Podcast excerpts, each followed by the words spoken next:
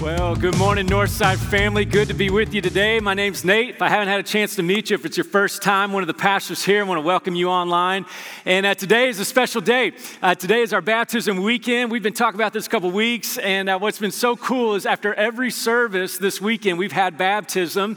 And uh, one of the cool things is Jacob mentioned Presley, uh, but I just want to celebrate. We got 10 others who are getting baptized. They're all sitting down here. Can we just give them a big round of applause? And, let you all know we're so excited for you. What a great moment, and uh, several neat stories that have happened. Uh, literally, one guy I talked to after the service, he came up and he said, I was around your baptism weekend a year ago. And he said, and I've been just kind of thinking about this and praying about this. And uh, he said, I've got to call my grandma, and then I'm going to meet you after the 11:30 service. And because uh, grandma's got to be at the baptism, y'all. Like you don't want to get baptized without grandma. And so it's just one of these things. God is just doing unbelievable things this weekend, and that's why it's so incredible that when we gather, when we give our hearts to the Lord, He does incredible things. And uh, this is what this whole series is all about, called Word to the Wise that you and I, we want to grow in wisdom. We want to grow in the ways of God, that God always has plans for our lives. And what we talked about last week, the first thing that happens in Proverbs is this the writer of Proverbs, Solomon, King Solomon, the wisest man before Jesus, says this He goes, Whatever you do, get wisdom. Man, get wisdom. Go after. Now, the problem is a lot of times when we hear the, that phrase, go get wisdom, we're like, okay, I don't even know where to start. I don't know how. And this is the big idea we talked about. This is how we become wise, is we recognize that wisdom is received, it's not achieved. Wisdom is when you and I begin to say, God, I want your wisdom to lead my life. Jesus, I want you to lead my life. And this theme goes all throughout the scriptures. Matter of fact, the Apostle Paul wrote this to the church in Corinth. This was kind of like if somebody went and planted a church in Las Vegas. That's what Corinth was like. Man, they worshiped the culture. It was just a crazy culture. And the gospel comes in and Jesus starts changing people's lives. And listen what he says in 1 Corinthians chapter 1, verse 30. He said, It is because of him, Jesus, about God, that you are in Christ Jesus. It's because of God that you are in Christ, who has become for us, and this is what I love wisdom from God. See, Jesus just isn't our Savior for one moment on baptism weekend. Jesus is our wisdom from God. That is our righteousness, our holiness, our redemption. Therefore, as it is written, let him who boasts boast in the Lord.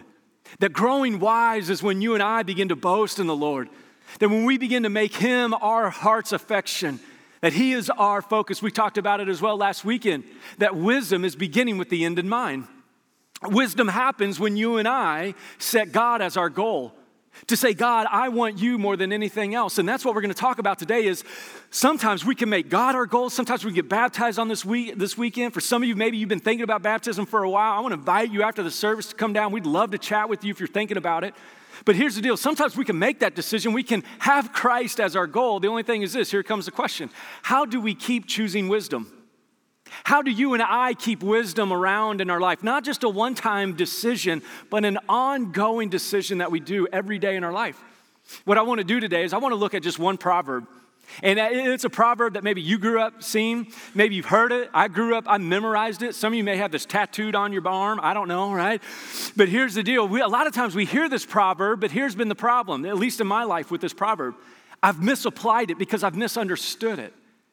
But here's the deal if we can get this proverb, what will happen is it will keep us on the road to being wise. It will keep us growing in our wisdom. It's Proverbs chapter 4, verse 23. And listen what it says. This is the writer. This is what he says. He goes, Here's how you keep growing wise. And this is what he says in Proverbs chapter 4, verse 23. He says, Above all else, above everything else, the most important thing in your life is this guard your heart for it is the wellspring of life. May guard your heart because out of it everything flows. Matter of fact, I want to put it back up on the screen. I just wanted to say this out loud. We've heard it, we've said it, but man, I want us just to get this in our hearts and our minds today. So let's say this out loud together today. Ready? Above all else, guard your heart, for it is the wellspring of life. Now, here's been the problem with me. I said I misunderstood this proverb growing up because here's what I thought about guarding our heart meant. I thought guarding our heart was you just keep all emotions out of your heart. Nobody can hurt you if nobody can get in your heart, right? You ever find like you can't keep emotions out of your heart? I mean, you want to get anger out of your heart and then you become angry because you can't get anger out of your heart. Man, you want bitterness out of your heart, but man, the, more you want to get bitterness out of your heart, the more you get bitter over the fact that you can't get bitterness out of your heart. And, here's what I thought growing up. Okay, guarding my heart, man. I, I you know, I grew up. I, I, lived in Bloomington, Indiana, for a couple years. I was in those golden years, you know, with Bobby Knight, man, and all this other good stuff. And I thought, man, guarding our heart, man. Well, you, you just d up in life. Right? You keep everything out of your heart. You keep all emotions out. And I was thinking about it this week because uh, over the past couple weeks, I've been having problems with my car battery. Uh, just randomly, I would go to start my car and it'd be like, geek, geek, not today, right? And it just wouldn't fire. I'm like, man, what is going on? And, finally, my, my, battery died. I went in there and I said, man, I, think I need a, need a new battery. And they said, well, let's test it. And they tested it, and he said, yep, bad battery. But they also said this you got the wrong battery. I didn't know you could have the wrong battery. I bought my car used, right? They put the wrong battery in there. They go, not only do you have a bad battery, you got the wrong battery. You need a new battery.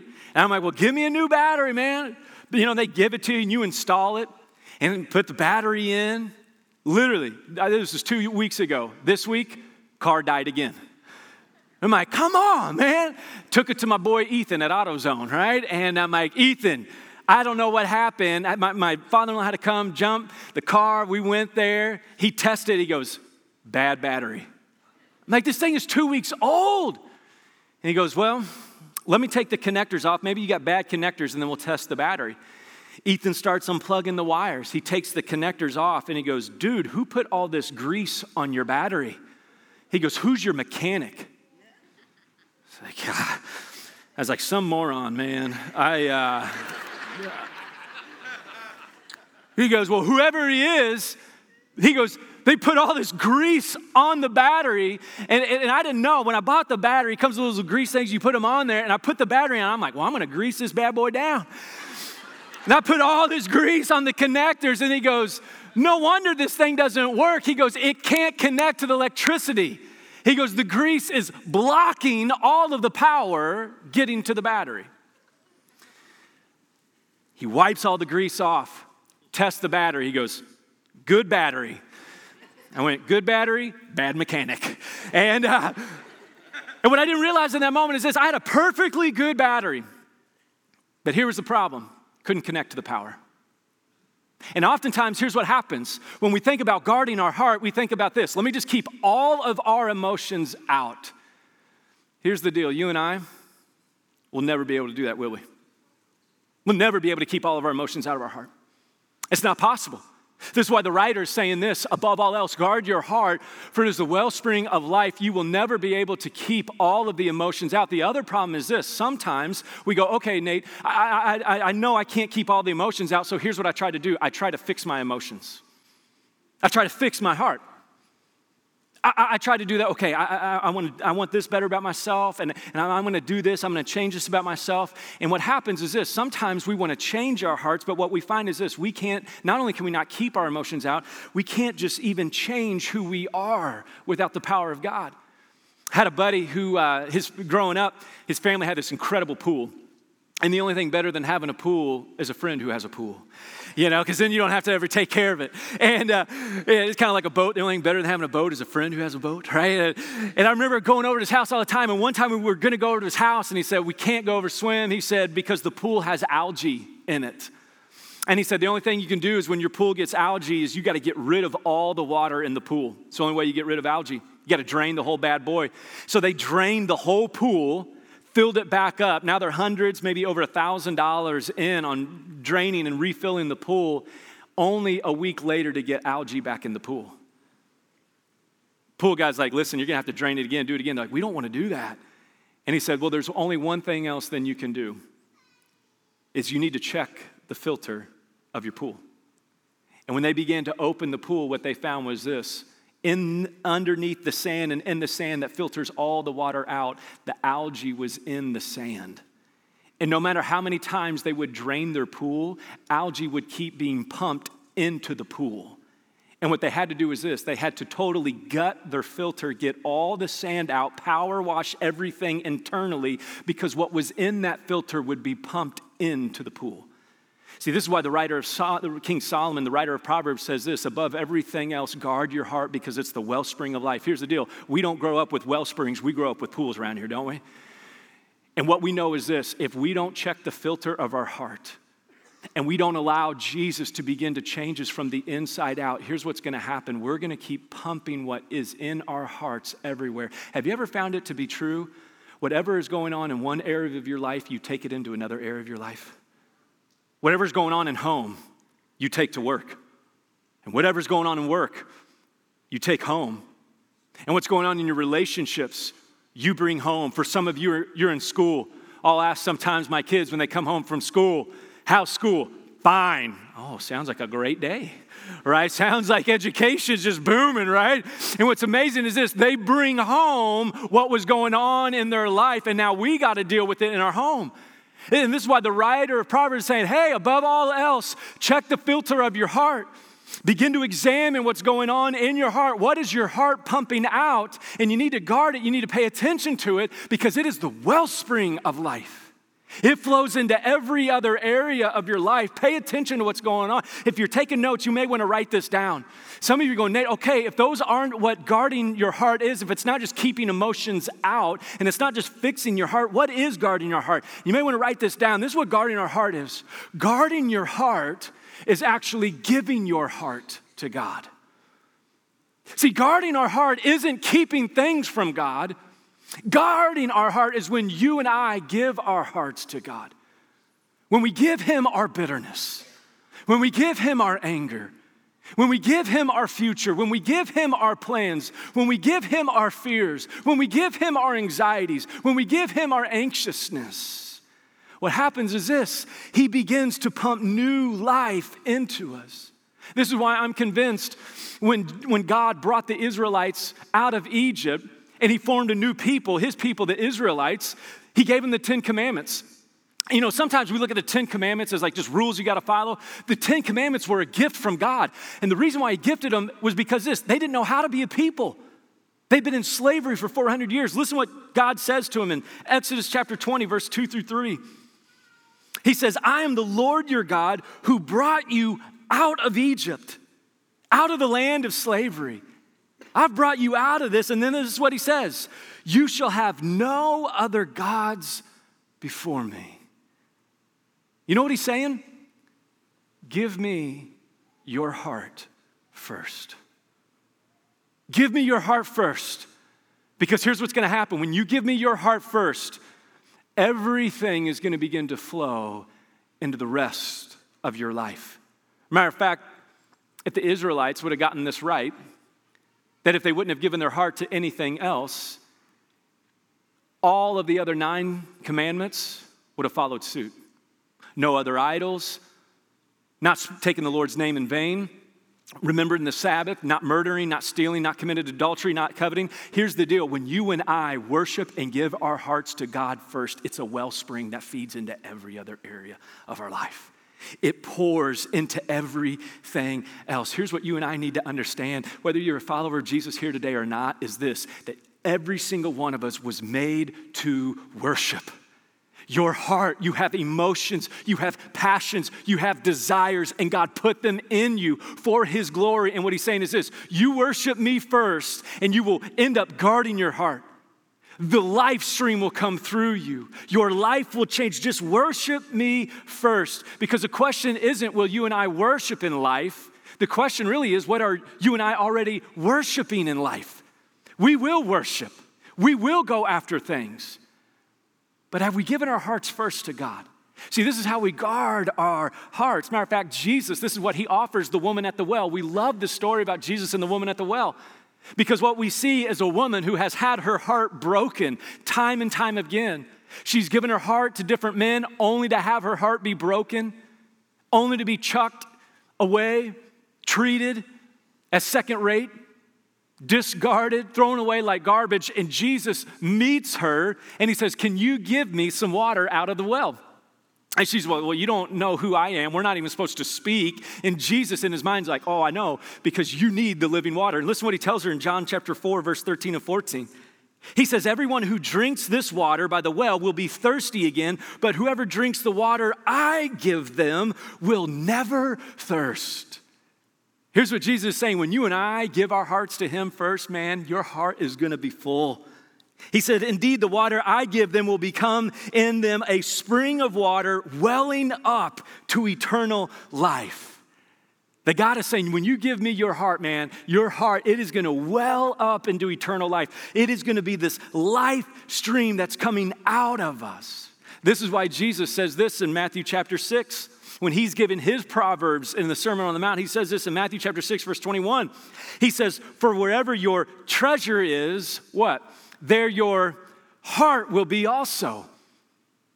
He's going, whatever you put your heart to, whatever you give your heart to, is going to be your treasure. And what he's saying is, he's reflecting Proverbs chapter 4, going, hey, above all else, guard your heart. Guard your heart. I love what Tim Keller says, pastor in New York City, one of my favorite authors. He says this about idols. He says, here's what we need to know about idols in our life. He says, every idol that you and I have actually started as something good. Work is a good thing. Work is a gift from God until work becomes our idol. Relationships are a good thing. Relationships are a gift from God until relationships become what we worship. Money is a good thing. It's neutral. It doesn't do anything without people affecting it. But here's the thing about money money only becomes an idol when it begins to have your heart. See, this is why, above all else, we've got to guard our hearts. We have to give our hearts to Jesus because it is the wellspring of everything else. It is what moves us into wisdom. Here's the only thing about guarding our heart what happens when we drop our guard? What happens to a boxer when he drops his guard? He gets knocked out, right? Boxing one on one, don't drop your guard you're gonna lose, right? You're gonna lose. Here's the thing Life 101 don't drop your guard because life will begin to knock you out. What's interesting is this Proverbs chapter 5, 6, and 7, if you read it, this is what it begins to talk about. It talks about what happens when you drop your guard and you begin to let your heart worship and go after loads of debt what happens when you just live a life of laziness, when you live what lust just begin to own your heart and you go after that? Proverbs 5, 6, and 7, the Bible doesn't hold, pull any punches, man. The Bible tells you exactly what's going to happen to your life. And what it says is this when you begin to live that way, it's going to end in destruction. So, above all else today, Jesus is saying, Let me guard your heart by you giving me your heart. And here's what happens He's going to begin to change our hearts. He's going to begin to be the filter that flows new water. And, and, this is what I love about this. In Proverbs chapter 4, oftentimes we, we read a proverb, but we don't keep reading on. I want to read to you what happens when we give our heart to the Lord. And it says this in, in chapter 4, verse 24 through 27, right after when he says, Above all else, guard your heart, for it's the wellspring of life. Listen what it says. This is the change that happens. It says, Put away perversity from your mouth. Some of us, you want to change the way you talk. It says, keep corrupt talk from your lips. Some of you, you just struggle to not gossip, right? You struggle to not just scroll through Facebook late at night, right? Because it just feels good to see other people fail, right? You know, and sometimes, you know, sometimes those say, y'all looking and elbowing right now. I see you, right? You know, and, and here's what happens. Sometimes those things begin to be in our heart. We don't realize it. But he says, This is why we need to guard our heart. He said, Because we got to put away perversity from our mouths and, and we got to keep corrupt talk from our lips. And then this is what he says let your eyes look straight ahead, fix your gaze directly before you, make level paths for your feet, and take only ways that are firm. Do not swerve to the right or to the left, but keep your foot from evil. You want to know what happens? Because sometimes this is what I found Literally, after every service, I've asked people, How long you been thinking about getting baptized? you know what the average answer has been this whole weekend? Over a year. One person said, Yeah, actually, it was two years for me. I've been thinking about this because here's what we know it's not an easy decision, is it, to give our hearts to the Lord? We got a lot invested in that. Our identities invested in that, our careers invested in that, our plans, our futures. And see, here's what happens when we give our hearts to the Lord. When we begin to worship Him above everything else, here's what happens worship begins to change our words. Some of us, we want to change our language. We want to change the way we speak, and we're trying not to cuss as much or say this or talk like this or da da da da. Can I just let you know you'll never stop that unless you let Jesus be your filter? And what happens is when you begin to worship God first, it begins to change the way you and I talk. This is why Jesus says it this way He says, Out of the overflow of the heart, the mouth speaks. I read another translation that said it this way Out of the overflow of the heart, the fingers text. No, I didn't, right? This is just my translation, but here's what happens we text out of the overflow of our hearts. I, got a buddy, he said this. He said, when there's a moment, man, where his emotions are going wild, somebody has, you know, sent him a pretty harsh email. He said, this is what he does. And he starts firing back. And then he said, a golden rule that he lives by is this in business he never sends his first email draft. He goes, because this is what I know. That's of me, that's not of God. There has been no filter put on that email. And he said, oftentimes, he just knows himself. He goes, oftentimes, when there's an email like that, he says, I won't even send it until the next day. Because what he's saying is this out of the overflow of my heart, man, I'm just gonna, I'm gonna let it loose. And Jesus says, This is why we give our hearts first to God. Because when we worship Him before everything else, man, it begins to change our words. And, and here's the thing it's not just about you and I not speaking unkind words. You know what it's also about? You and I speaking the words of God to each other. Don't we need encouragement from one another? Man, we need people to speak into our life. This is why Proverbs chapter 12, verse 18 says this it says, Reckless words pierce like a sword. We've all been pierced before, haven't we, by other people's words? And we've all pierced other people, haven't we, with our words? Reckless words pierce like a sword, but the tongue of the wise brings healing. Did you know that Jesus wants to bring healing to this world today through your words? Think about that. What an honor. What an opportunity. I don't know if you've noticed this. The world's kind of divided right now. We can't agree on anything, can we? And God is saying this this is what I want you to do. I want you to give your heart first to me because I want you to speak healing into the world. This is why when we get saved, when we give our lives to the Lord, this is what it comes from in Romans chapter 10, verse 9. It says this that if you confess with your mouth that Jesus is Lord, that He is the King, that He is what we worship, and we believe in our heart, it's this confessing and believing that God raised Him from the dead, you will be saved that we speak this, but we believe this. Out of our heart, we speak this. Out of our heart, our lives begin to change. But here's the other thing that happens this is what the passage says. Not only do we put away perversity in our corrupt talk, but it says this let your eyes look straight ahead, fix your gaze directly before you. Here's what worship does worship changes your direction. See, when you and I, this is why I love, some people go, Nate, why do we have the music up so loud when we sing? It's so the other people around me can't hear me singing they'll leave the church, man. They're like, oh my gosh, have you heard that guy? No, that's not really why. But here's the thing some of you, you go, you love the music. Some people go, I don't really love worship music. And it's more than music when we talk about worship. What happens is this when we sing, and even if you don't sing, what happens is when we hear these words, when we, when we sing the words of reckless love, when we hear that God has left the 99 for the one, you know what it does to our hearts? It changes our heart's direction. It begins to go, God, maybe my life isn't about me. Maybe my life is about you. Maybe it's about the God of all creation who loves us, who has sent his son to save us, and it begins to change our direction. I love what one of my favorite authors and pastors, Andy Stanley, says. He says this He says, Direction, not our intention, determines our destination. I intended to lose 10 pounds last year. And then COVID, I gained 20. I don't know what happened, right?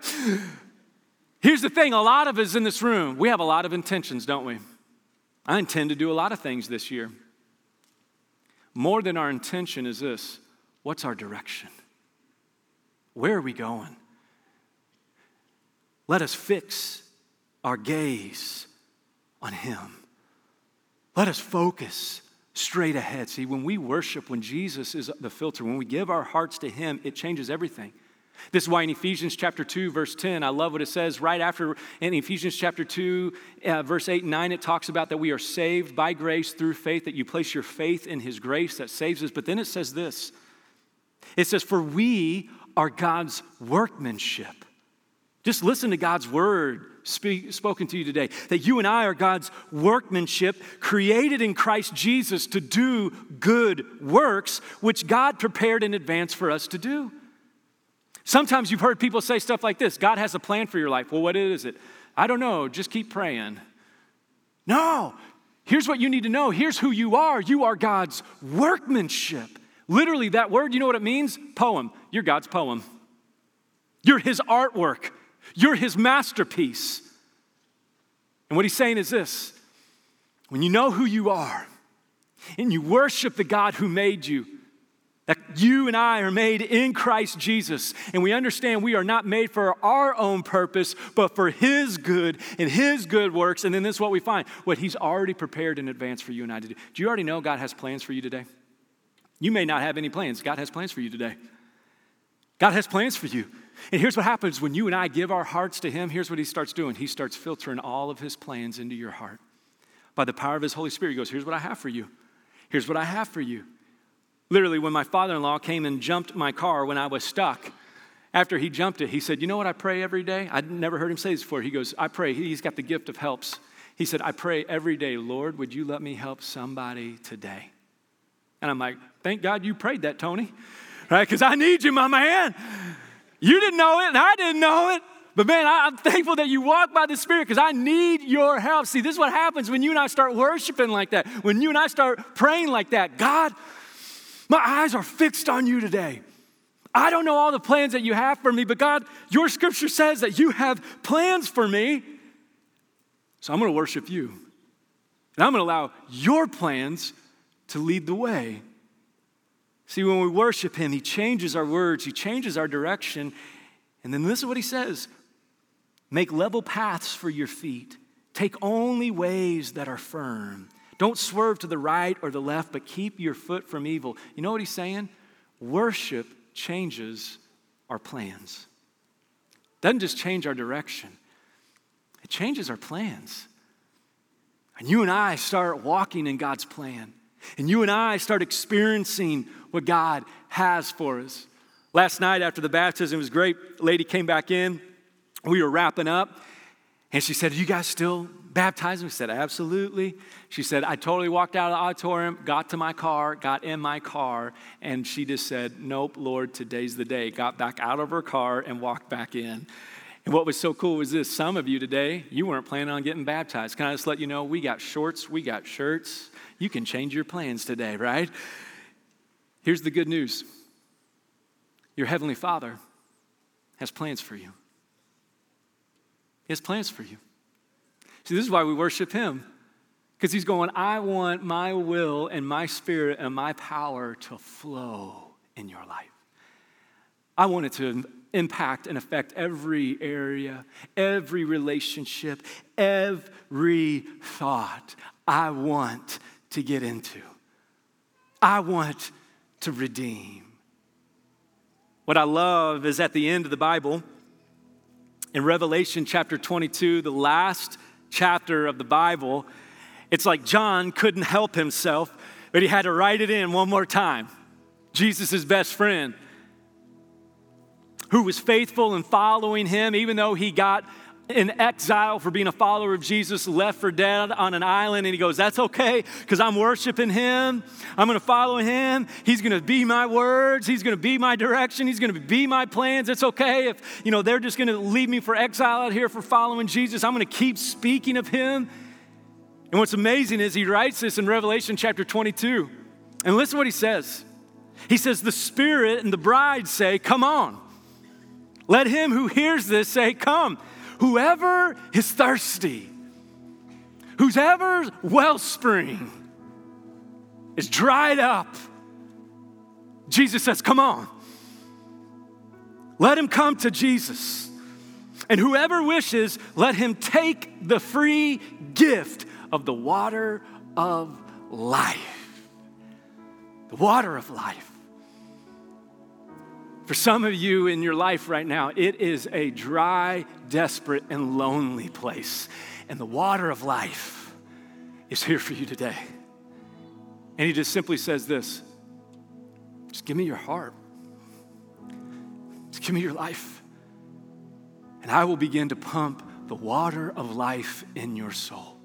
Give me your past sin. Give me your fears. Give me your failures. Give me your brokenness. Give me the words that you've pierced people with. See, that is what the cross is all about, and it brings forth life. Here in a moment, we're going to sing a song. And after the song, we're going to invite you, when we're dismissed, if you need today to be baptized, to give your heart to the Lord, we're going to invite you to come down by the steps on either side. I'll be down here. We got staff and volunteers down here. Today's this might be the day we're going, God, I need to give you my heart. I need to guard it by giving you my heart. But here's what we're going to do before we do that.